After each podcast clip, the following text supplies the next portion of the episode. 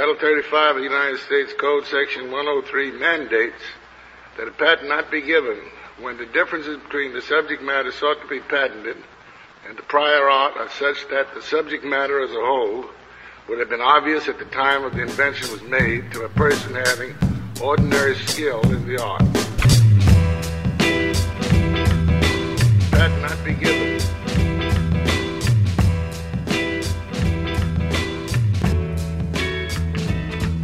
Howdy. Welcome to Skilled in the Art. We are intellectual property Aggies, and I'm your host, Preston Morgan. After a brief recess, we are back for a special episode with friend of the podcast, Professor Saurabh Vishnubhakat. Recently, a pharmaceutical company called Allergan essentially gave their patents to an Indian tribe. Professor Saurabh is here to explain how and why Allergan did this. Sure. So Allergan is a drug company, and the patents that they transferred it was uh, just about a half dozen of them. There weren't very many, and this is quite common in the in the pharmaceutical industry. Right. Mhm. The the number of patents that cover a drug tends to be on the order of a handful, maybe uh, a double handful in, in extreme cases. Right. But uh, and this is quite different from situations like uh, high technology. Right. Smartphones have dozens or even scores of patents uh, that'll cover this component uh, you know, the microchip, the audio receiver, the transmitter, whatever. So uh, it's it's extraordinarily important for a drug company to protect its patents because there are so few of them, and losing any one could be like you know being stripped of the crown jewels Mhm. um, in your portfolio. So as a result, what they have done. Uh, is transferred their portfolio to the St. Regis Mohawk tribe, which resides in upstate New York, and uh, the idea is that the tribe will be the owner of the patent. Mhm. The tribe will then grant a license to use the patents back to Allergan, Right. and all the money that is made from the continued sale of this uh, drug, Restasis, which is a uh, a drug that has been used to um, cure dry eye. It's a treatment for it's an ophthalmal, uh, ophthalmic solution to to sort of create artificial tears, and uh, all the money that will be made from it, the majority of it will still go to Allergan, just was as was always the case. Uh, but a share of that money will go to um, to the tribe Mhm. for their troubles. Okay, so they've done all of this, and a cut of the money is going to the tribe. The tribe likes that, but you might be asking at this point, why in the world would Allergan do this? What are they getting out of it Right. uh, that they'd be willing to part with even a portion of their money? Mhm. and that is something called tribal sovereign immunity. Okay, Native American tribes, like state governments and the federal government of the United States, enjoy immunity from lawsuits Mhm. because they are sovereigns, just like the state is a sovereign and the federal government is a national sovereign. Mhm. When you're a sovereign, you can't get sued. We brought that over from Old England, right? You can't sue the king unless the king says you can sue me with respect to these enumerated things, Right. these issues. So the federal government, for example, uh, is, as a baseline, immune from all lawsuits, but they allow themselves to be sued in certain tort actions. Mhm. And so that's called the, the Federal Tort Claims Act. Right. Okay, that's an express waiver by the government of its immunity. Mhm. They are saying we forego our immunity for reasons of public policy. We want people to be able to sue us as a way of holding us accountable. Mhm. Okay, states do that too. Tribes could do that, uh, although tribes don't sort of define their own immunity. The U.S. Congress defines the extent and scope of tribal sovereign immunity. So the idea is the tribes enjoy this robust immunity from lawsuits, and if Allergan is the owner of the patents, they can be sued to have their patents invalidated. Mhm. If the owner on paper of these patents is the tribe, then the tribe cannot be sued, and the patents are thereby sheltered from attack. That's what this is all about.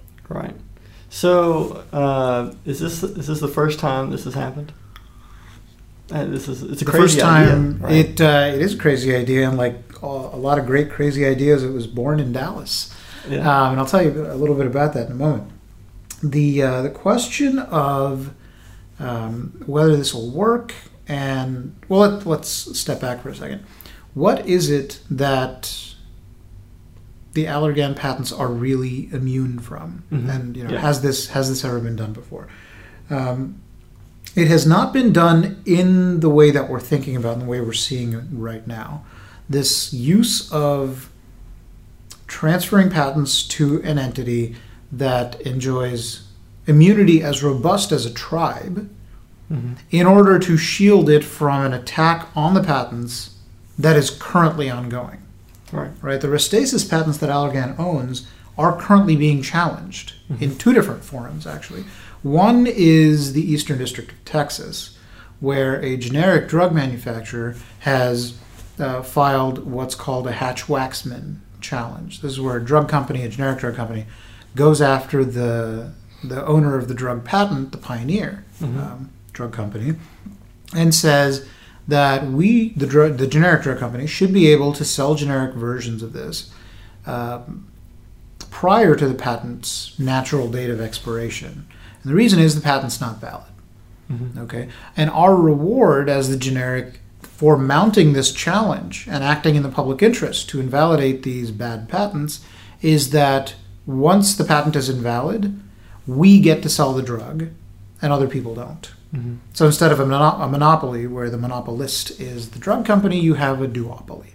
That doesn't, you know, drop prices all the way to competitive levels right away, but a duopoly reduces prices a little bit, Mhm. and in the short run, incentivizes challenges to the patent. Right. Okay, so that's one challenge that's currently being mounted, and uh, that trial just recently concluded uh, about a week and a half, two weeks ago. And this tribal sovereign immunity shelter, you know, as I've heard it called, Mhm. probably won't have any effect on that. What it will have an effect on is the second challenge that's being brought against the patents, and that's in the Patent and Trademark Office. Mhm. There are administrative review proceedings that were made available, that were created by Congress about six years ago. Uh, six years ago, last week, in fact. Hmm. Um, and the upshot of these proceedings is you can go back in, pretty much anybody can go back in. There's no requirement that you have a concrete stake in the case or you know want to practice the invention. Anybody can come in uh, if they have thirty thousand dollars in their pocket and can challenge these patents and say that the patent office was wrong to grant them Mhm. in the first instance. And in uh, a variety of these different proceedings, you can have what's called inter partes review, where you can challenge it because the invention is not new or it's obvious in light of prior inventions. Mhm. Or you could file what's called post grant review on a variety of different uh, legal grounds, but those only apply to certain patents that were filed uh, after the the law, the 2011 law, came into effect. Right. So there are a variety of ways you can mount these administrative challenges, but all of them have one thing in common. They're conducted by the patent office itself. They don't go to courts, they go to an agency. Mhm. And the agency applies different rules. It applies more lenient rules that are more likely to result in patents being invalidated. Now, these patent review proceedings were created to get rid of bad patents, questionable patents, poor quality patents. But of course, we don't know as a legal matter um, conclusively which ones are the bad patents up front. If we did, there'd be no need for these proceedings. So by creating more lenient rules across the board, people can go after valid patents too. Mhm. And valid patents are more likely to be invalidated now than they were in court 10 years ago, let's say, Wow. before this new system came into place, Right. right? Mhm. And what are the most likely patents to be attacked? The valuable ones, Right. naturally. Mhm. And the uh, if you want to get a sense of the value of the Allergan patents on Restasis, in the last fiscal quarter, this is just three months out of a year, it uh, brought in over three hundred million dollars Wow. for Allergan. So, you know, over the course of a year, you can do the math. It's uh, it's it's a billion dollar drug, Yeah. billion with a B. So. Um, Given Indians, uh, you know, Indian tribe, you know, fifteen million dollars for the patent. That's yeah, you it's know, It's a drop in the bucket. It's It's, it's a very good deal for Allergan if it survives scrutiny. right. And it's also a good deal for the Native American tribe because until now, most Native American tribes are just financially very, very constrained, right? Mhm. Um, the few that have any resources, uh, meaningful resources at all, uh, get their in, uh, get those resources, get that revenue from one source, casino gambling, Yeah. and that is not a diversified you know sort of approach to getting revenue, Right. and this can help them um, stabilize their uh, their resources over a longer time horizon. Again, if it survives scrutiny. Right. So, in order for this patent office review to be cut off, tribal sovereign immunity was the strategy that came up. And this is the first time that's happened. But there is one prior instance where a um, another Dallas company, uh, SRC Labs, uh, which was started by Seymour Cray, the pioneer from from the early 1980s, who really brought supercomputing Mm. um, Mhm. into into the fore. Right, um, a number of patents owned by the Seymour Cray sort of operation that were then licensed to this holding company, SRC. Those patents were transferred to, in fact, the same Native American tribe, the St. Regis Mohawk tribe, back in early August, and that was uh, I think about three and a half dozen patents. Mm. Uh, much larger portfolio, Right. different technology, but those patents were not currently under attack Mm. the way the Restasis patents are currently under attack. And there wasn't a lot of fanfare. You know, there's no sort of big public announcement the way Allergan made a public announcement, Mm. put out a press release, all these sorts of things. SRC did their patent transfer on a sort of much more low profile uh, basis, but it's public record Right. just like the just like the Allergan transfer is a public record. Once they transferred all their rights to the tribe, they recorded that transfer in the patent office, just like you would transfer uh, record the transfer of a house, right, Mhm. the deed of a house. So it is public record, and that's how I discovered it. Yeah. I was, I was kind of curious, who else has done this? Because this is certainly very creative. Yeah. And what we need to figure out now is is it actually going to work? So, so what were they protecting themselves from back then? The uh, the SRC Yeah, the- transfer. the, computers. I think they probably had something similar in mind, Yeah. um, which is that these patents may be challenged in the future, hmm and this would be a way to, to hedge against that In the USPTO, right? in the USPT. So, so there's nothing you can do about you know uh, the hatch Hatch-Waxman. You know, I don't know. I actually don't know. I think that Allergan has said that this transfer to the St. Regis tribe uh, for for the the Restasis patents is not intended to shield against the the ongoing Hatch-Waxman litigation. Mm. But and I mean, Hatch-Waxman litigation wouldn't be mounted against uh, supercomputing patents anyway. Mhm. But the question you're really asking is, would this work against a court proceeding? Right. And I think the answer is it might. Mm. There's there's no definitive answer that the answer is no, and there's good reason to think that it might.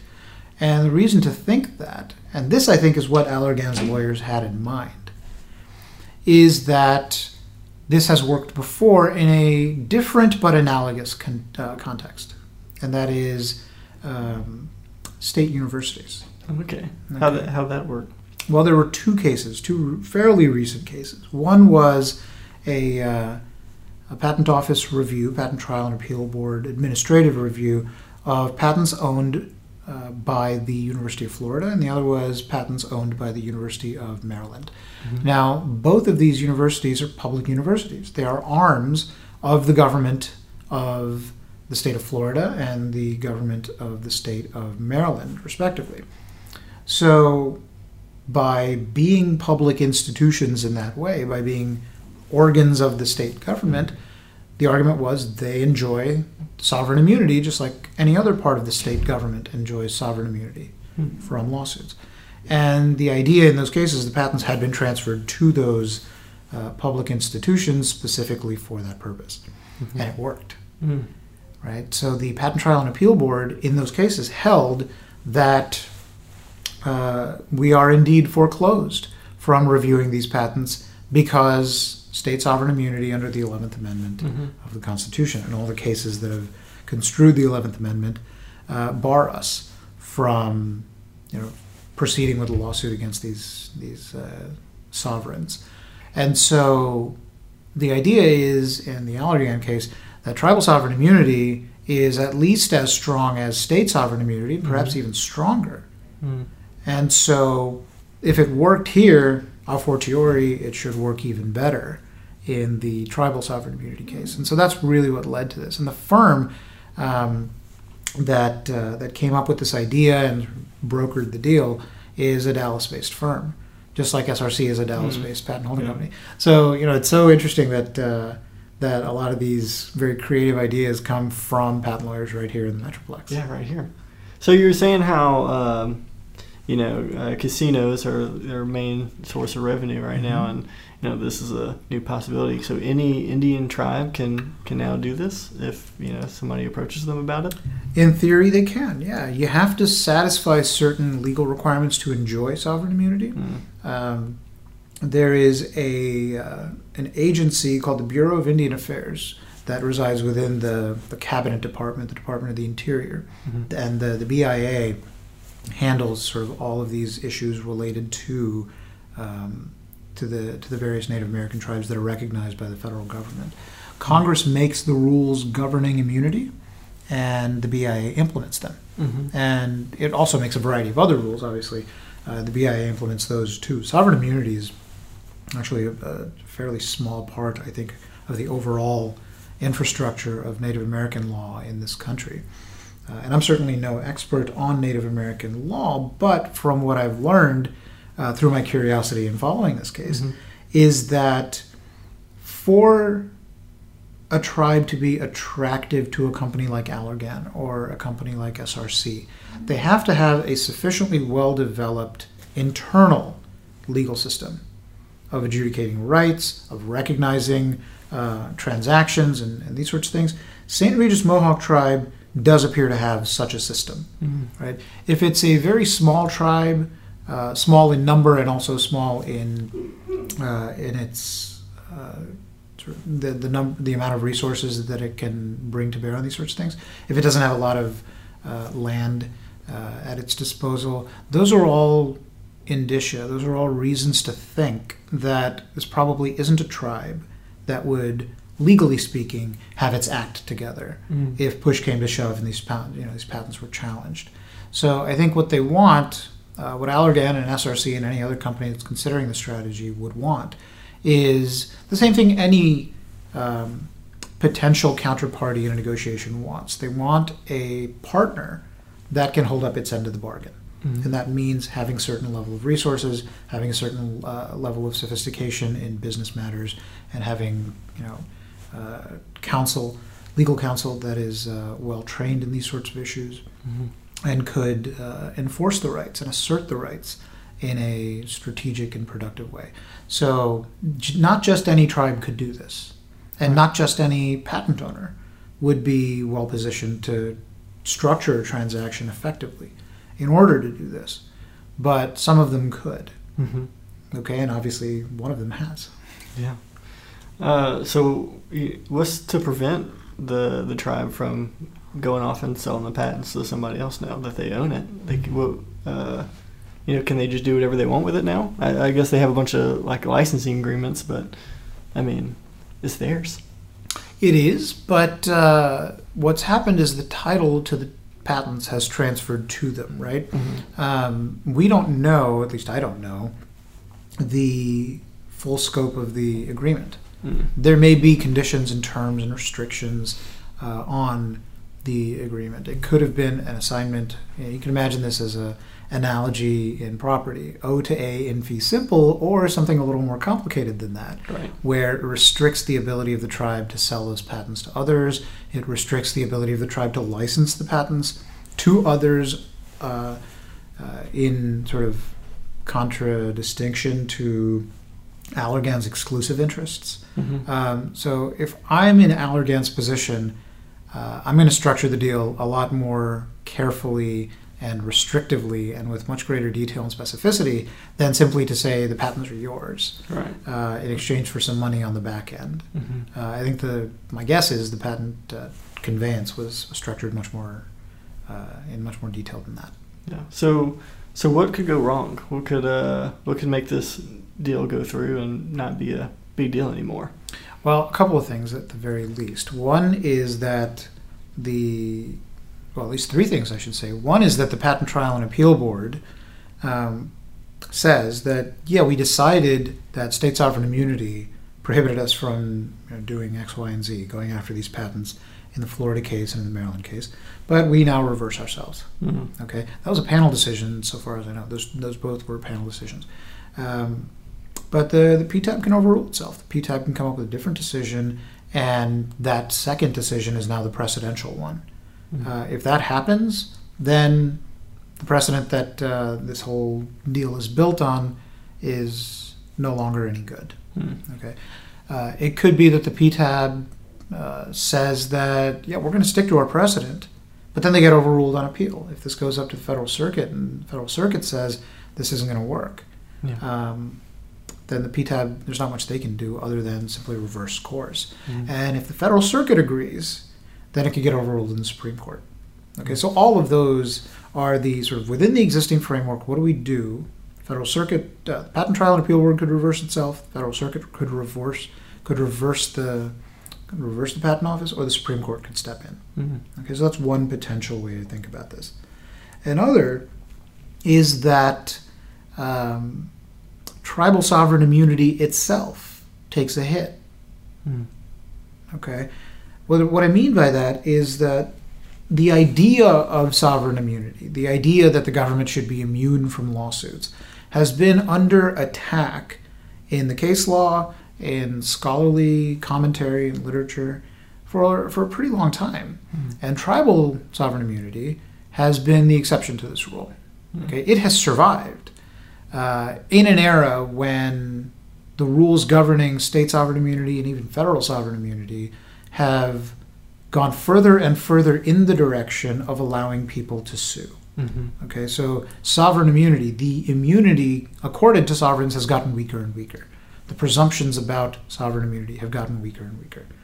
And what that means is that tribal sovereign immunity, as an analytical matter, more and more sticks out like a sore thumb. Right. It's the exception to this general trend. And so people are going to suddenly take a look and say, well, why is tribal sovereign immunity different? Hmm. Is it special? Or is it just that we haven't had occasion to rethink? You know, it's just an historical accident. The tribal sovereign immunity remains so robust. Mhm. Because state sovereign immunity, the law has changed because lawsuits have been filed, Mhm. and the immunity defense was asserted, and it was un- the defense was eventually undermined. Not many people have paid much attention to tribal sovereign immunity relative to state and federal governments. Mhm. So it may just have been that the, the tribes were flying under the radar, and suddenly they're they're on everybody's radar. So it could be that tribal sovereign immunity, as it applies in this case, does protect patents. But all that has to change for that no longer to be the case is for Congress to step in and say, we hereby change what tribal sovereign immunity means. Mm. Okay? Yeah. And the third thing is uh, Congress stepping in and saying that the patent law should be construed. It's sort of a middle ground. Mhm. Okay, it's not that the current system will govern going forward. Mhm. The, cover, the, the current system of tribal sovereign immunity and the law of patents and the precedent in the, the patent office uh, may be appropriate. And these guys structured their deal perfectly under existing law. But now existing law is about to change. And the change might be less severe than just getting rid of tribal sovereign immunity altogether. It might be an amendment to the Patent Act or an amendment to tribal sovereign immunity uh, by Congress that simply says this problem we are resolving legislatively by either confirming that uh, patent office reviews are uh, barred by tribal sovereign immunity, so they're affirming the outcome. Mhm. Uh, that's probably unlikely because this is such a, a new and clever thing that has a lot of people up in arms. I think there's going to be a lot of resistance to it Yeah. Uh, because it just seems too much like Allergan is gaming the system, right? Right. But Um, resistance from who? Like who's who's well, resistance from people who want to be able to to engage in these patent challenges. Remember, the the system of patent office review was created through a bipartisan legislative consensus just six years ago. Mhm. So that means that enough people wanted this new system to come into existence Right. that it came into existence. Mhm. And this tribal sovereign immunity strategy runs completely contrary to that. So any patent can be shielded from patent office review by transferring it to a state university or transferring it to a Native American tribe.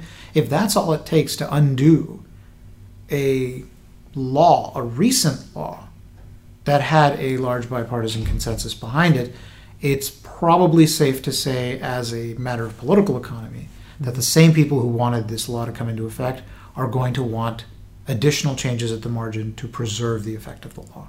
Yeah. Okay. So the same people who wanted the American Invents Act, which created these patent office reviews, are going to step up and say, look, if we want to change the patent office review system, let's talk about that. Let's have that conversation. But this can't be the way to do it. Right.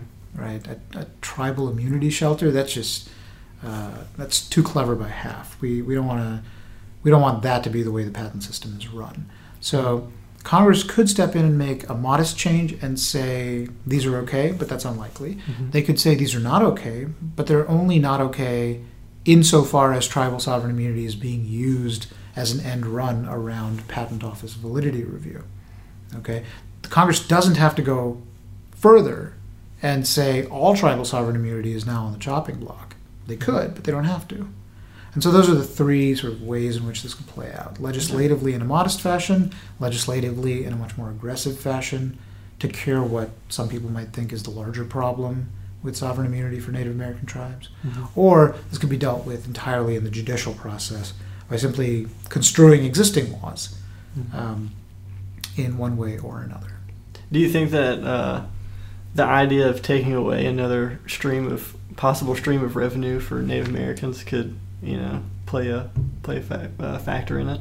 I mean, the idea of you know taking away something that they have, they have what their other thing is casinos. Mhm. You know, this is the this is their other thing now. So Well, casinos are distinguishable from uh, this sort of thing, I think, for at least one important reason, which is that the business of casino gambling or you know uh, gaming more generally is you're providing a service that people want in exchange for money. mhm. Okay, it's a substantive service.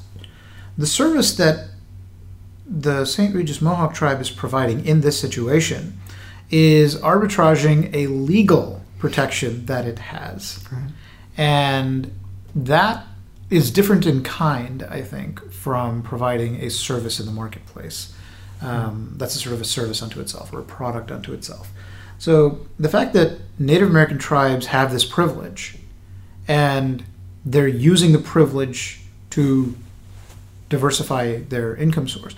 I think diversifying income and uh, sort of making Native American tribes more well off financially is a good thing. Mhm. And I think it's one that uh, a lot of public interest groups can plausibly get behind. I think it's something that Congress uh, could take into account, and in my view, probably should take into account. Right. Um, but is this the right way to do that? Is the real question. Yeah. And if a government granted immunity from a lawsuit, this sort of legal privilege that you enjoy, is something that you are now extending to other people, well, if you have property, you're free to sell it or rent it out or give it away. But we don't always think in those terms for legal privileges Mhm. right? You can't sell a legal privilege analytically the same way you can sell a car or sell a house or sell an iPhone. Um, and it's not clear that you should be able to. That's really the question here. Mm. Um, and I think if Congress steps in and does anything with this, it's probably going to be with a strong argument by you know uh, lobbyists and, and people with influence in Washington who have a lot to say about this. I think it's going to be with a strong sense that what the tribe is doing is clever, what the tribe is doing is for admirable goals, but it's not the sort of precedent that we necessarily want to set, particularly because the privilege that the tribe enjoys is one that is fading in other contexts. Mhm. State sovereign immunity, federal sovereign immunity um, are on the decline. And how would we feel, by the way, if a state government turned around and said, whatever you want to shield from lawsuits, sell to us, right? Yeah. That would seem like a pretty egregious abuse of power by the government, by a government, Mhm. um, that's making use of laws that are intended to protect it from for quite different reasons. Right. right? So as as the world changes and laws don't change as quickly, um, we can find what some people would call loopholes, what other people would kind of find, you know, would call uh, just strategic ways to comply with existing law. Mhm. Um, and it's just a question of fine. It's a good strategy and it's an effective strategy under current law. But all that does is raise the question of whether the current law should change. Mhm. And for that, we need to look to questions of public policy and what's good for society. Going back to the you know the the real patent stuff and away from the public policy, where does the how does the timing come into effect of like uh, you know, depending on when the company assigns the patent to the Indian tribe, how does that affect uh, the district court and the you know, the patent office? Okay, so the district court, if the district court is engaged in a review of the validity of a patent, then stepping in with a claim of tribal sovereign immunity is not something on which there's any precedent that I'm aware of in this context, right? Mhm. The tribal sovereign immunity um, of the, the St. Regis tribe or any other. If it's the patent office, if the transfer had been made before the challenge was mounted, you'd certainly have a stronger argument than if the transfer was made right after or during the pending challenge in the Right. patent office. Um, but that latter case is exactly what's happened in the Allergan situation. The briefing had already uh, taken place on some of these patent office reviews of the Restasis patents, and Allergan transferred the patents over to uh, the tribe, the St. Regis tribe, and immediately moved to dismiss Hmm. the, the pending, already pending patent office review. Mhm. And um, obviously, the challengers, Mylan Pharmaceuticals, uh, that were engaged in this patent office review that initiated it, uh, said, "Look, this is bad faith. We- This this is clear attempt to evade uh, a congressionally enacted system of, of reviewing patent validity. This should not even be entertained." Mhm. Um, they've known about this for months. They've waited. Um, this is bad faith and you know unfair dealing all over the place. And the patent office said, "No, we'll we'll hear a briefing on this, okay? Because it is a an issue that they thought they should uh, fully consider, because it is a question of first impression, at least with respect to tribal sovereign immunity. They have the Florida and, and Maryland state sovereign immunity cases on the books, but they accepted additional briefing. Uh, it's unclear how that uh, decision will will now come down. Um, if they come down in favor of Mylan and against the exercise of tribal sovereign immunity, they will have to find a way to distinguish Mhm. from the state sovereign immunity cases already decided, or they will simply have to overrule them. Um, When would that happen?